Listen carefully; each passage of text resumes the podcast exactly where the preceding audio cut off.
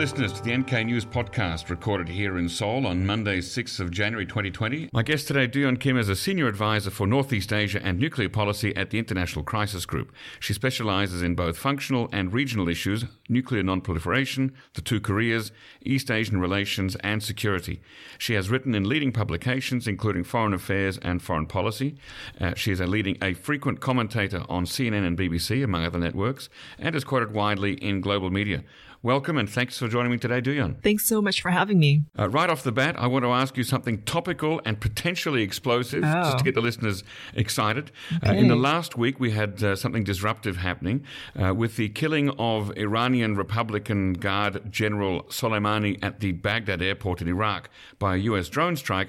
Some have suggested that the landscape has shifted dramatically, and this could have interesting implications for the Korean Peninsula, including the prospect of expanded North Korea Iran cooperation and President Trump's possible willingness to consider military force against the North. It could also, independently of this, make Kim Jong un fearful of attempts on his life or those of his top lieutenants.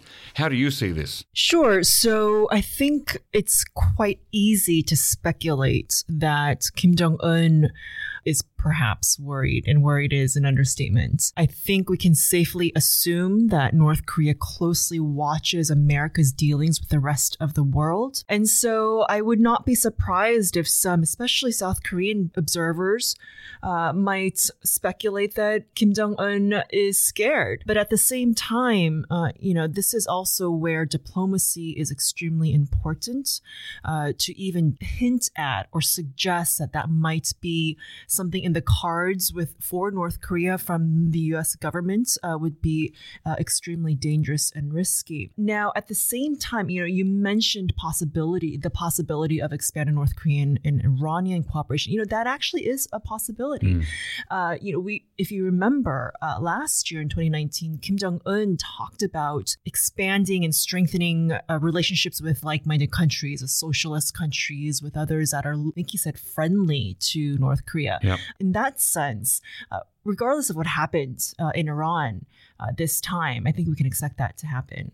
Uh, the, the other concern that I have is potentially Washington being preoccupied or too occupied in the Middle East Mm. uh, and potentially having, you know, which is a very realistic scenario of having bandwidth challenges for the president and for And the we've seen that before, haven't we? And we've seen that before. And so, if and this might open, create an opening uh, for either a looming crisis on the Korean Peninsula, basically meaning something that a, a provocative act by North Korea. Or it doesn't have to be something with a big bang. It can actually be the quiet and steady uh, increase in development and sophistication of North Korea's nuclear weapons. Uh, and so, my concern is that while Washington might be more preoccupied in the Middle East, that perhaps uh, we forget about what's actually happening on the ground in North Korea. Okay, so uh, but to, to turn back to President Trump for a moment there, so until last week it was quite possible to say that he'd shown no signs of uh, a desire to escalate conflict by use of kinetic force, uh, certainly not in, uh, well, even in the Middle East. I mean, he was pulling troops out of, of Syria, right? He was, uh, he was withdrawing from a lot of things. And, and now, uh, has that changed the game a little bit, that he's shown a willingness to maybe take a big risk by using kinetic force? That really remains to be seen. Uh, you know, as much as we do see some parallels with the Trump administration's approach to world affairs at the same time, uh, just speaking with colleagues in the administration, there is uh, room and there actually is quite a bit of um, discontinuity in a good sense, where they are approaching different topical issues, different countries on a case by case basis. So this really remains to be seen. I think uh, it's still encouraging that we're hearing President Trump say things like, whether he means it or not, uh, that he doesn't think Kim Jong Un is going to break his promise to him. Uh, we, we have to see, and that remains to be seen. I mean, frankly, Kim Jong Un has already started to break one of his promises, like the resumed activity at the Seohae satellite launch facility and, and whatnot. And so, and then also his declaration that he's going to resume uh, testing of nuclear devices and long range missiles. And so, this all remains to be seen. I just hope that uh, the Trump administration does uh, take a case by case approach. And I do hope that they don't, the White House is not overly consumed with just the Middle East, e- as much as it's important, as much as a grave situation over there, very important. But there's also other parts of the world that are also very important too. Okay. Uh, it must be very hard for the ICG to fulfill its uh, self declared mission of playing a role in conflicts when some states, for example, China and North Korea, do not actually show any interest in engaging with the ICG at all. Uh, North Korea, of course, since 1953, has been very picky about who it wants to talk to and when and in what format. Uh, how can we convince North Korea to be more open about engaging? with the ICG? You know, my understanding from my new colleagues at Crisis Group is that we find that most governments actually are interested in engaging with us. And so I don't see this to be an issue. And Crisis Group has a 25 year track record of providing independent, objective analysis and policy recommendations about uh, how to prevent and solve conflicts in many of, you know, the world's most challenging contexts. So we always try to speak with all sides in conflicts and with all states and organizations uh, that have influence, both positive and negative, over conflict actors. And so sometimes, you know, we do that publicly and sometimes we do that more quietly. But as I said before, my, my new colleagues, I, I don't think they've ever, I have not heard of an instance where, let's say, the Chinese that you've mentioned right now do not want to engage with them. Uh, I also, I mean, even though I'm quite new to Crisis Group, I, I have not yet experienced that. So there might also be a difference between approaching certain experts for their subject matter expertise versus approaching a representative of an institution, any institution, uh, because they want to approach the institution. And so uh, these two different aims don't always coincide. Sometimes they do, but sometimes they don't. Uh, let's talk now about your own understanding of Korean Peninsula affairs, including inter Korean relations and uh, North Korean denuclearization. How would you define the current state of play, including a little background history where necessary? Where are we at at the moment in terms of uh, dealing with North Korea? We're in a very unfortunate situation and quite frustrating, frankly. North Korea is refusing to allow negotiations to function properly. And what I mean by that is they are refusing to even come out to what we call working level mm. discussions. Mm. Uh, and that means between lead negotiators of both sides. Uh, what we have seen is even though they publicly have make it, they made it sound like uh, they are open to such prospects of discussions. Uh, we've also seen them trying to aim for a, a leaders level meeting instead, despite the agreement between President Trump and North Korean leader Kim Jong Un at their DMZ meeting to even have these working level talks. Uh, so, structurally and fundamentally, we're in that challenge. Uh, the other issue right now is that, and in that same vein, is North Korea trying to gauge and understand American thinking and American intentions from afar, listening to and reading talking points and sound bites and, and official statements coming out of Washington. Uh, and as you know, may know very well, these public statements also have a domestic audience that they have to keep in mind. And so public statements cannot always uh, reveal the full mm. uh, range of either possibilities or even the entire truth uh, of the situation. And so this is where again, you know, and I'm not trying to point fingers and blame anyone, but but we have seen proof of this with Steve Biegun traveling to the region recently, constantly, repeatedly saying, "Let's talk."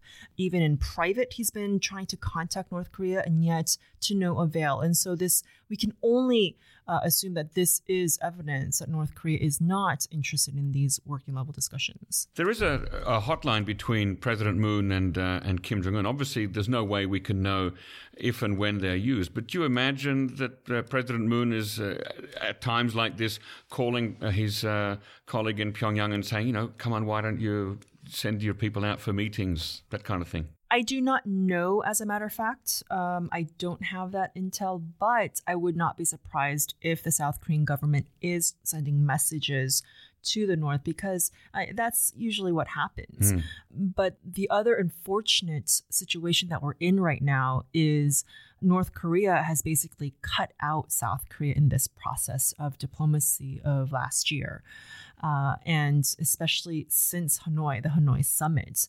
Uh, and the North uh, has not been um, shameful at all in hiding that fact that they are upset with South Korea. They are frustrated, and that frustration from North Korea's standpoint comes from them thinking that South Korea just has not pulled weight, pulled its weight enough to try to convince Washington to lift sanctions. So they could be simply just not answering the phone at all if and when Moon calls. It could be. And so again, I, I don't know for sure, but we there have been instances in the past in the history of inter-Korean relations where the South has sent messages, but the North has not picked up the phone. Mm. Now you wrote an op-ed for the Bulletin of the Atomic Scientists uh, towards the end of uh, 2019 about how North Korea ended that year uh, with possibly no Christmas gift, and we'll put a link up on the website for uh, listeners to have a look at.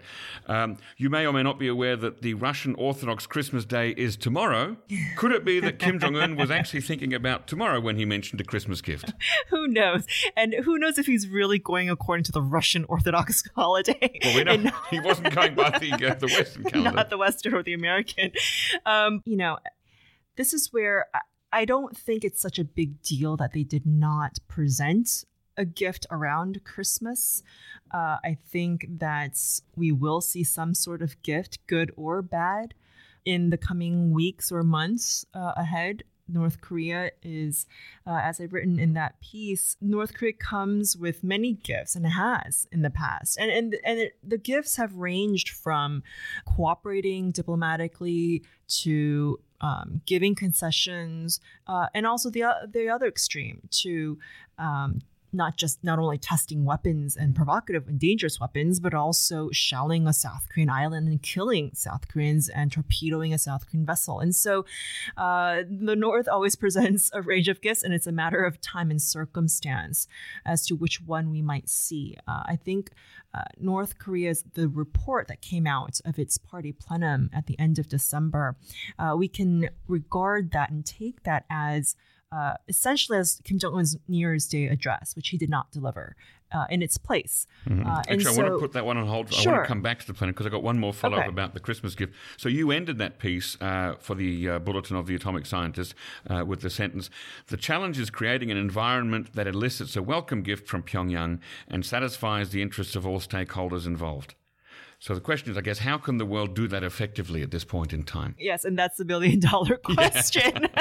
well, isn't that what you're trying to do? Well, well, sure. Um, you know, th- and that's a tricky one because it can be argued that on the one hand, Washington has tried uh, by presenting, whether it was uh, in the Stockholm meeting in October or even after, to try to present a range of scenarios and possibilities. Uh, but it can also be argued that the Trump administration did not make headway because these proposals did not fit North Korea's so-called calculation that it wanted to hear. So, in other words, uh, they they did not fit North Korea's terms mm. of any deal or any agreement, future agreement. And so, uh, this is also where it's it's difficult. And now with uh, what we're hearing from Pyongyang since the end of December with that party plenum, which I know we'll get to, mm. um, prospects don't look too good going forward this year. Okay, and let's go to the plenum right now. What uh, takeaway message did you get from the recent, well, both the, the plenary meeting and the uh, Central Military Commission, which was held a few days before the plenary meeting, both of which Kim Jong un apparently chaired? So it's crystal clear that North Korea will take a hardlined position this year. It's going to continue to or even ramp up nuclear weapons development. It will test various types of weapons and parts as it, it so chooses and, it, and based on need. But at the same time, what's interesting about that report is it was actually quite measured and calculated. I did not read it as some sort of um, enraged North Korean leader unleashing, unleashing his anger at all. It was nothing like that at all. Um, he's basically saying, I am going to go about my nuclear business as usual, but he left the door open just ajar. Uh, saying diplomacy is still possible, but it sounded like uh, not only is a price tag has a price tag gone up for his nuclear weapons to even discuss them, yep. but the price tag seems to have gone up to even resume negotiations. Mm. And so this is a very, it's almost an impossible situation that we're in. Yeah, actually, uh, in terms of the, the the assessment you gave of the tone of Kim Jong Un's message, it was very much in line with what uh, uh, Dr. Andrei Lankov said when he came on our uh, show. We had a kind of a, a quick, rough and ready post plenary meeting round table last mm. week, uh, and he said very much the same thing that he thought he could have been a lot more aggressive, but he wasn't, and and so that suggested to him a more uh, measured tone that he's leaving the door open a little bit. So you're in uh, in good company there. Well, well, that's great. And uh, Andrei Lankov is, is fantastic. I think, and it appears that there's still differentiating America between Trump and the rest of the country mm. or government. The party plenum report, or basically Kim Jong un's comments, sounded like everything is contingent upon the US. So, for example, whatever this new strategic weapon they might unveil, they will unveil this year, or whatever test they do of whatever weapon, it all depends on Washington. So, in other words, they seem to be saying if President Trump himself uh, does anything or says anything to spoil the relationship with uh, Kim Jong un, then North Korea will most likely take necessary or appropriate measures that correspond to that. Or if they see the US government doing something, whether it's catching uh, a North Korean entity that's in violation of the existing sanctions regi- regime, and we see news of this, perhaps that aggravates and provokes North Korea. And so I think the degree of provocation will really depend on how North Korea perceives America's intentions. Uh, and so when it comes to this, you know, I know a lot, and even myself, we're all guessing on what this new strategic weapon might be. And I know, you know, there are a lot of very smart colleagues who suspect it could be a test of like whether it's an ICBM mm. uh, or a new ICBM. Uh, I think it's pretty safe to assume that whatever they start testing or showing, uh, it would be qualitatively new whether there's some sort of new feature, function, component, whatnot. But I see them having three choices. One is to test right. something. The second choice is to just show it. Like at a parade. At a parade or something. Or third is to actually proclaim that they've deployed that weapon. So they have three options. And here again, uh, testing something would, I think, be when, if and when they believe President Trump himself has really spoiled that relationship or they're really uh, upset. Otherwise, just unveiling or showing a weapon would not be crossing President Trump's uh, red line mm. of long range missile tests and nuclear devices. But North Korea can still reap the political benefits and impact of at least just showing something. Okay, you wrote an interesting piece in The National Interest at the beginning of October last year titled How to Make Proportionate Bargains with North Korea on Denuclearization and Peace. And I would advise all of our listeners to go and read that. We're going to provide a link Thank to that you. article on the, the podcast page. And I'm going to read a key paragraph from the early part of that article.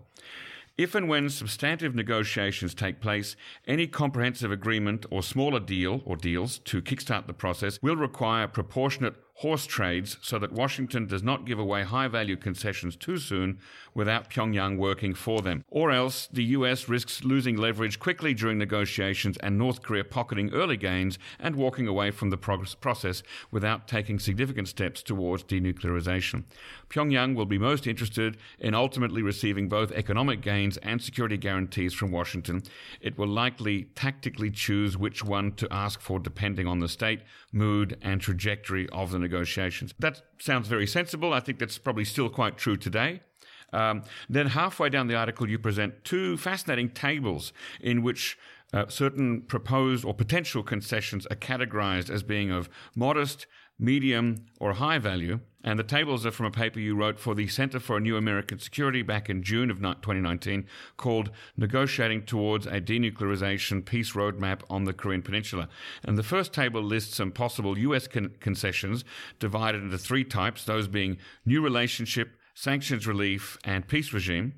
And the second table shows North Korean concessions into three types fissile material and production programs, nuclear weaponization program, and nuclear weapons related delivery systems. So this is fascinating. I've never quite seen it laid out so clearly before. Let's talk a little bit about those possible concessions and their value. Um, of all the modest level things that the United States could offer to North Korea initially, what do you personally recommend? The modest category would be things like time bound sanctions, exemptions, and waivers. You know, I feel like I need a cheat sheet to look at back at my table that I wrote just to remind myself. But, but that, that, concept of time bound sanctions, uh, carve outs, and waivers, let's talk about that. What does that actually, how would yeah. that work? Okay, so instead of completely removing them, because when we say, or when I hear the word sanctions relief, I think of that translates in my mind as removing a or some sanctions.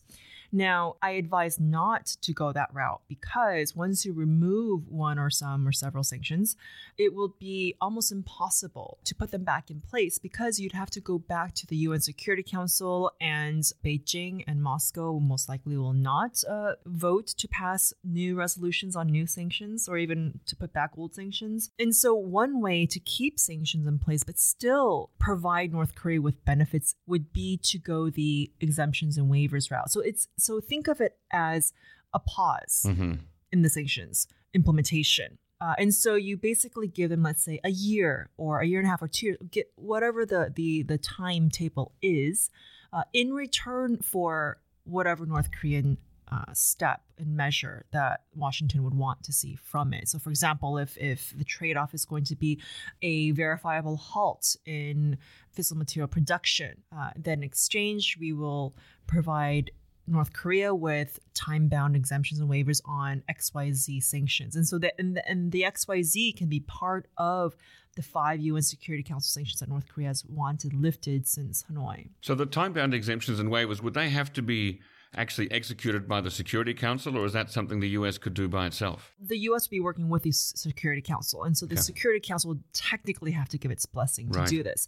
Uh, and so this way, you have a, you know, it, it's like having a so-called snapback mechanism in place. So yeah. if North Korea either reneges or does not fulfill its end of the bargain, then you say, okay, the pause is gone. We lift the pause, and we're back to normal with the sanctions implementation. Is that something you anticipate that Russia and China would be on board with, with uh, approving? A, uh, a time limited uh, waiver and exemption, or would they say, look, we'd rather just end it completely? Oh, I'm sure they would love to just end it completely because they know that that's what North Korea wants. And yeah. we've seen this with the Chinese and Russian joint resolution. Right, very recently. Exactly, at the UN Security Council. But uh, my concern is more um, North Korea. As much as I advocate for this, formulation or this approach and i think this is the right approach and it's not just for the in the interest of the united states north korea can benefit immensely from this approach at the same time i actually am skeptical whether north korea would like this approach hmm. because mm. uh, north korea would know how its economy functions far better than anyone else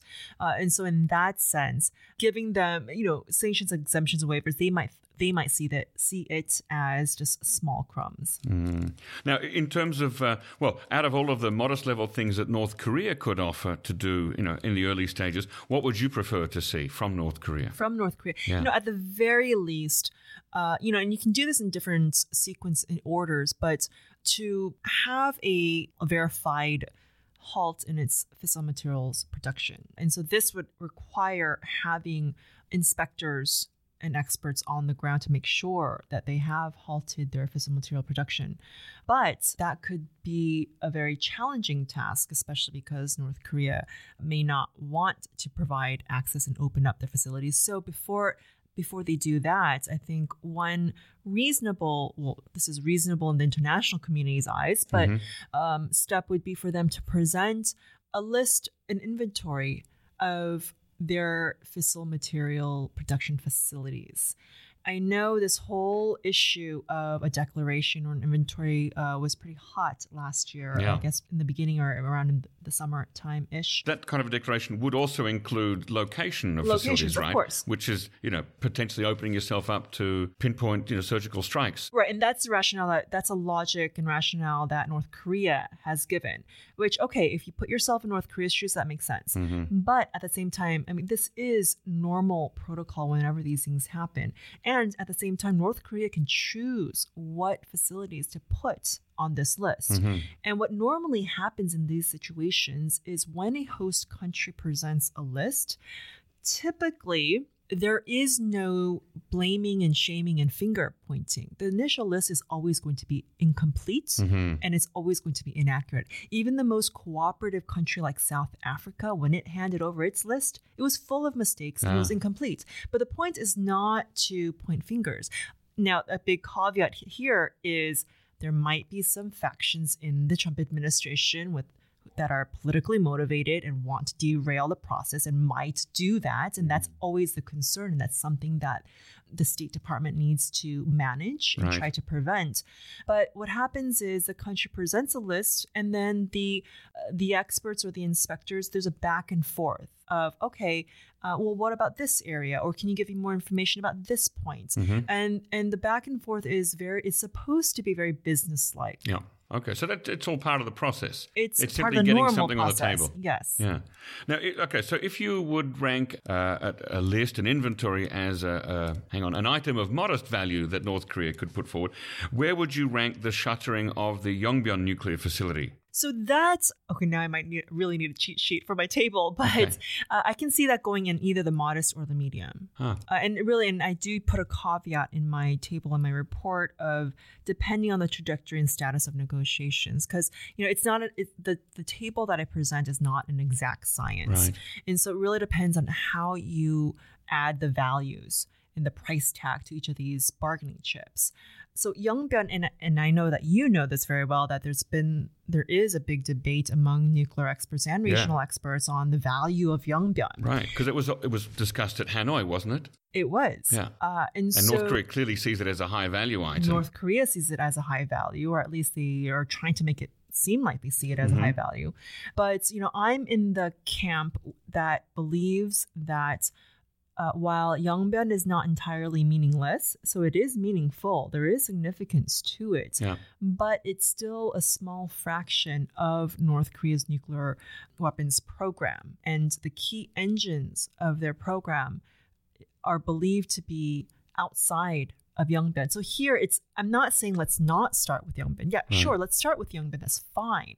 But what would be the US concession in return? And that's where I, I emphasize the whole proportionate bargaining. And frankly, I, I support the Trump administration's decision to walk away from North Korea's proposal of Yongbyon for the five UN Security Council sanctions being completely lifted. Now, if if we were able to discuss an exemptions and waivers route instead, then I then I'd be in support of Yongbyon in exchange for some time-bound exemptions and waivers of these key sanctions that North Korea wants eventually removed. Now, if I uh, understand and remember correctly, uh, Siegfried Hecker, a, uh, a U.S. nuclear expert, says that Yongbyon is a big deal because it produces 100% of North Korea's plutonium and tritium supply, the latter which is necessary for hydrogen bombs. So he'd see that, you know, as quite a high value item. Sure. So this is where, you know, the debate really picks up steam Mm. because I mean what he's saying is not entirely false. Of course, you know, he's a he's a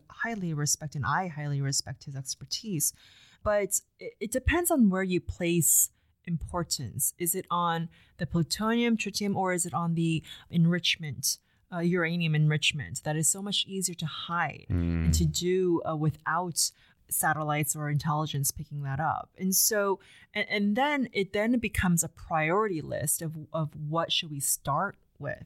So again, I'm not saying that Yongbyon does not present meaningful clues into North Korea's nuclear weapons capability. Again, it, the, the key issue is what should the United States give in return for it. Yes. Now, it's been six months since that paper that you wrote for the Center for a New American Security with the two tables. Looking back now, is there anything that you would add, subtract, or change? Well, I think the basic framework and the basic principles, but here again, you know, I do caveat in the report uh, that there will have to be tweaks depending on the geopolitical situation of the time and depending on the security situation on the Korean Peninsula. And this is where you're going to have to tweak certain elements. Uh, and so right now we're in a situation where even if Washington wanted to take some of my recommendations, it's it's almost impossible to do it Mm. because there are no negotiations. You have to actually be face to face and talk. In order to try something. Right, and and that also raises the question of uh, you know how well would it work in in practice in a negotiation? Because often North Korea comes forward with very uh, all-encompassing or diffuse demands, like you know we want America to uh, cease its hostile policy towards the DPRK. How does one deal with that? There is quite a bit of continuity in North Korean demands. When they say hostile policy, it's typically um, sanctions, military exercises, and human rights criticisms. Now, what's what I find interesting is uh, North Korea's negotiating style tactically on, on the smaller issues under Kim Jong un versus Kim Jong il, his father. So, for example, under his father, Kim Jong il, what we saw was North Korea would present a long laundry list of asks to the point where the United States did not know, or anybody, not just the United States, nobody knew what North Korea really wanted until the very last minute they'll pocket a concession. That's when you know, okay, that's what North Korea wanted. Huh. So it leaves people guessing. And I say not just the United States because it, the same thing happened in inter Korean negotiations too. But what's interesting to me from an analytical standpoint is under Kim Jong un, North Korea is very transparent and upfront in what it wants at this particular stage of negotiations. They did that during inter-Korean negotiations. When was that? Tw- starting 2018? Yeah, after and Pyeongchang. Yes, after the Pyeongchang Winter Olympics. And we're seeing that, or at least my assessment is, we're seeing that with uh, between the United States and North Korea as well. So what I mean is, North Korea, at least in Hanoi, was saying we want Yongbyon, we'll give you Yongbyon in return for UN Security Council sanctions being lifted. Then after Hanoi, they added in, we want all military exercises halted. What we're seeing, what we've been seeing is both in the inter-Korean negotiating process and now is if if North Korea under Kim Jong Un does not get exactly what they want in that very tight box, and there's really no room outside that tight box of negotiations, mm. then they'll walk away, and they've done it. And they've done that, yeah, most recently in Stockholm.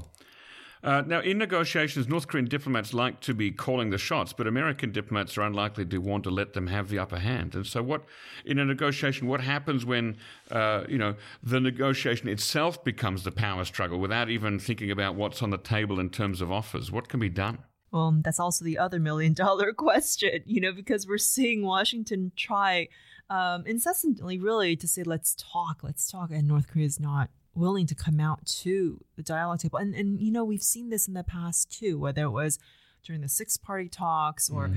uh, you know when when a key player like north korea just refuses to show up at the negotiating table the whole system breaks down and you just have to wait yeah. and wait until they decide to come back uh, and so this is where you know it sounds like what north korea is doing right now when i mentioned before that they seem to have raise the price for resuming negotiations. What I'm seeing is they're also flipping the script, so to speak, in terms of the sequence of the give and take in the broader approach. So, for example, in the history of negotiations, whether it was agreed framework or six party, the approach was always North Korea, you first take some denuclearization measures and then we will reward you mm-hmm. with XYZ. And back then, until now, I think North Korea, despite its demands to not do in, in that order, still just had to because um, their nuclear weapons capability was nowhere near what it is now.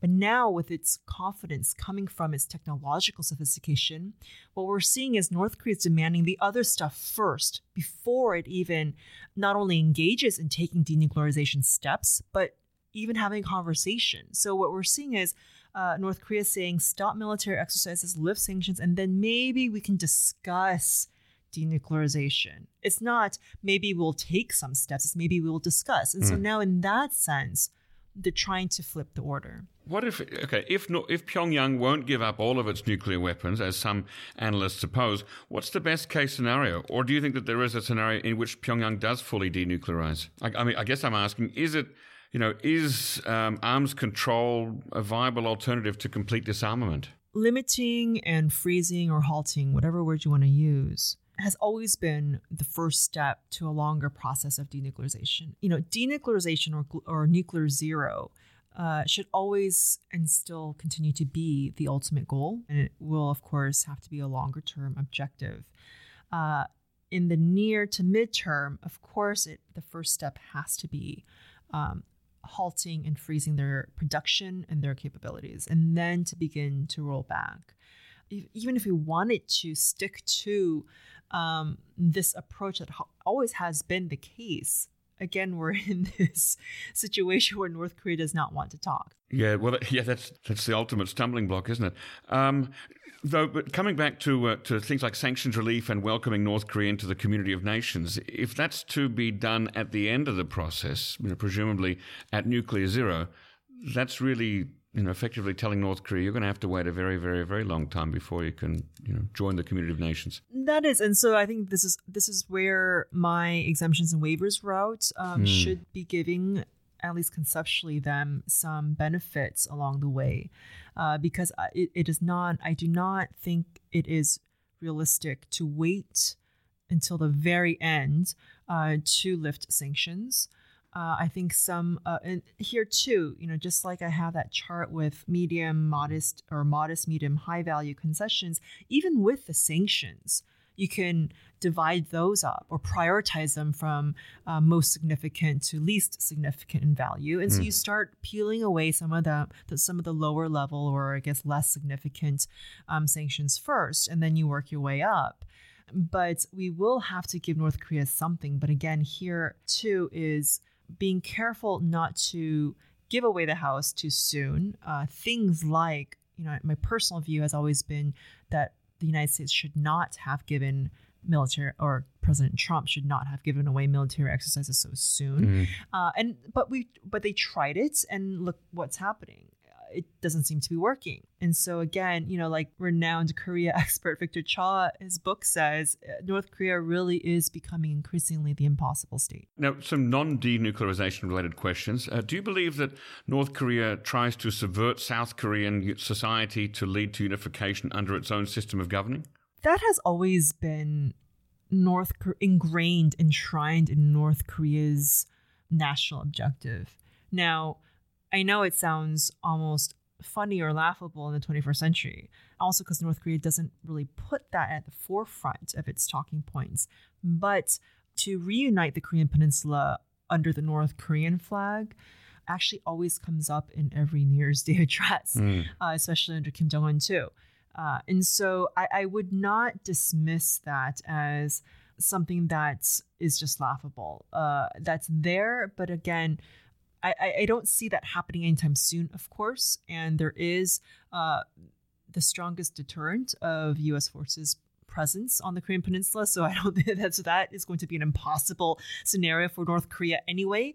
Uh, but that's why there are a lot of Korea watchers and experts who worry about both uh, the halt in military exercises and a reduction or withdrawal of U.S. troops from the Korean mm. Peninsula because that could, they believe, create an opening for North Korea to try to unite the country by force. But is it important to uh, to distinguish between stated goal and actual goal and capability? I mean, let's say, let's assume, for example, that when Kim Jong Un says we want to um, see you know South Korea joined with North Korea under our flag, under our system, let's say that's his actual goal. Can North Korea actually do that? I mean, is it you know, I mean, let's imagine if, if tomorrow somehow the South Korean people said, okay, let's join with you. Uh, could you imagine the North Korean system controlling the uh, 45 million people of South Korea? You know, as difficult as it is to imagine that scenario, my sense is that whether they are expert in the issue or not, their concern with North Korea's growing nuclear capability, nuclear weapons capability, is the fear that such capability will enable North Korea to force that scenario. Under threat of force. Under the threat of force. Even if they don't use their nuclear weapon, of course, everybody's concerned here about the use of nuclear weapons, but the possession of nuclear weapons still can be used politically. And so that's where you get concerns among South Koreans. Should both Koreas recognize the legitimacy of each other as nation states? So their constitutions do not. In practice, uh, they basically do. And the inter Korean agreements that you see, political agreements, make it pretty clear that they do. But the gray area is when there is provocative action coming from the North and even threatening behavior and, and actual killing of South Koreans.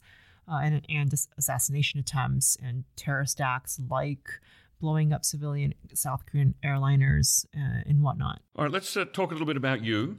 Uh, do you see yourself um, and do you act in your professional role uh, as a, uh, a Korean citizen, a world citizen, something else, or a combination? You know, I think the way the world is, I think a lot of us consider ourselves to be global citizens, mm-hmm. uh, but professionally, I, I try to take a very balanced approach in my analysis and my recommendations.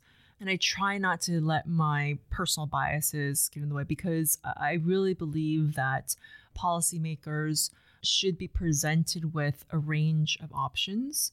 And this is also where, you know, it is important to try to understand, for example, North Korea and the way it thinks, and to try to convey that in our writing or in our activities. Uh, because, you know, I've always believed that policies are best crafted when you know your counterparts. Mm. And so this is something that I try to do uh, in my work uh, to present all all cases and all sides. And this is also when when I'm working on U.S. South Korea negotiation issues too, is to try to present both sides, both the American view and the South Korean view. You're uh, quite active as a public intellectual on Twitter. I'm a confessed non-Twitterer.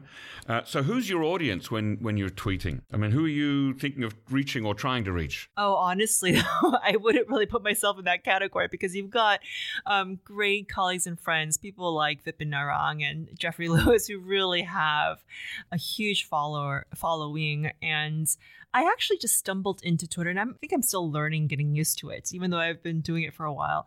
I, I, I had to start tweeting when I joined the Carnegie Endowment for International Peace. was uh, that part of the? Uh, well, that well, yeah, that was part of the I guess expectation or hope that oh. everybody, all the scholars, do that, uh, which makes sense. I've noticed that Twitter it's it's a great medium to reach out to the broader public, and the broader public is very difficult to to really know who's out there, mm. uh, and that's okay. But it's also a, a useful platform to have um, a debate and, and discussion among specialists and with journalists too. And the other useful point about where I find useful with Twitter and even Facebook is a lot of the information comes to you uh, in your feed uh, things like articles and um, other publications and, and, and, news. And so, in that sense, I kind of use it for, for those purposes too. Now, you have a, an enviable skill, and that is you're uh, perfectly bilingual in both Korean and English.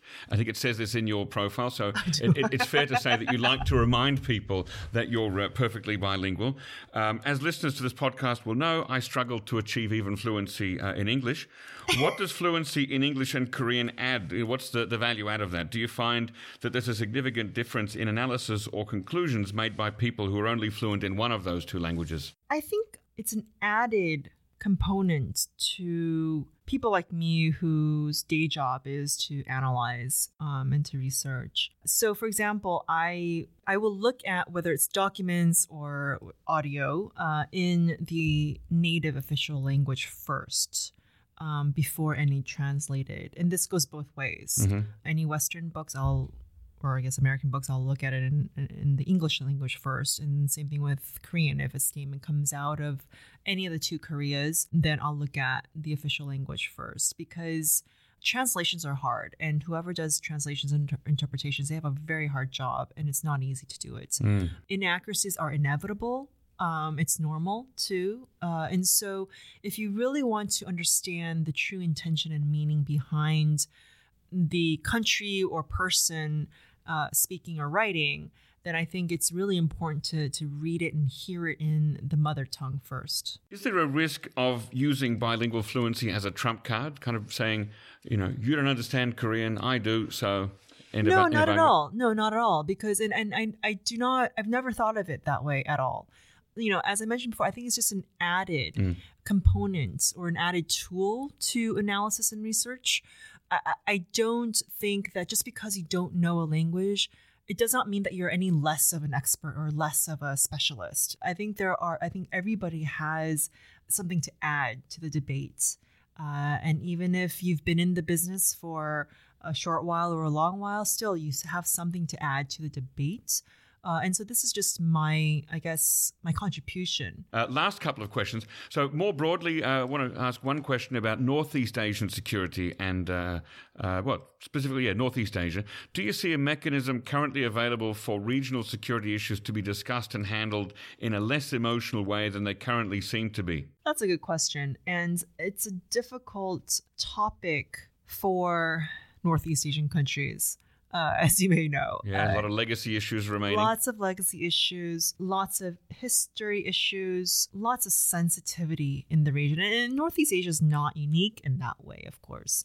And so this is where I've, I've personally always wanted to see, and I'm not the only one, uh, I've wanted to see um, Northeast Asian countries, and this includes the United States too, to eventually get to such a, a point where they can start discussing establishing a, a regional security mechanism. Uh, and I know this has always been tried mm. or talked about for a very long time. I was excited during the six party talks process when they actually had that uh, in writing mm. in their 2005 joint statement uh, and they set up those five working groups. And one working group was the Northeast Asia Peace and Security Mechanism Group. And that, the intention for that was supposed to be to try to construct this type of sort of like a, I guess, similar to like an OSCE process. I was thinking about that in yeah, Europe there. Yes. Exactly. And so, and, and I'd love to see that. But you know, there are many different factors and, and challenges here. I think fundamentally, if, if, we have to compare with the Helsinki process, the Helsinki Final Act really was fundamentally a grand bargain between the East and the West. If we, if we want to try to apply that approach or those principles to Northeast Asia, then the, the fundamental question becomes can a grand bargain be reached in Northeast Asia?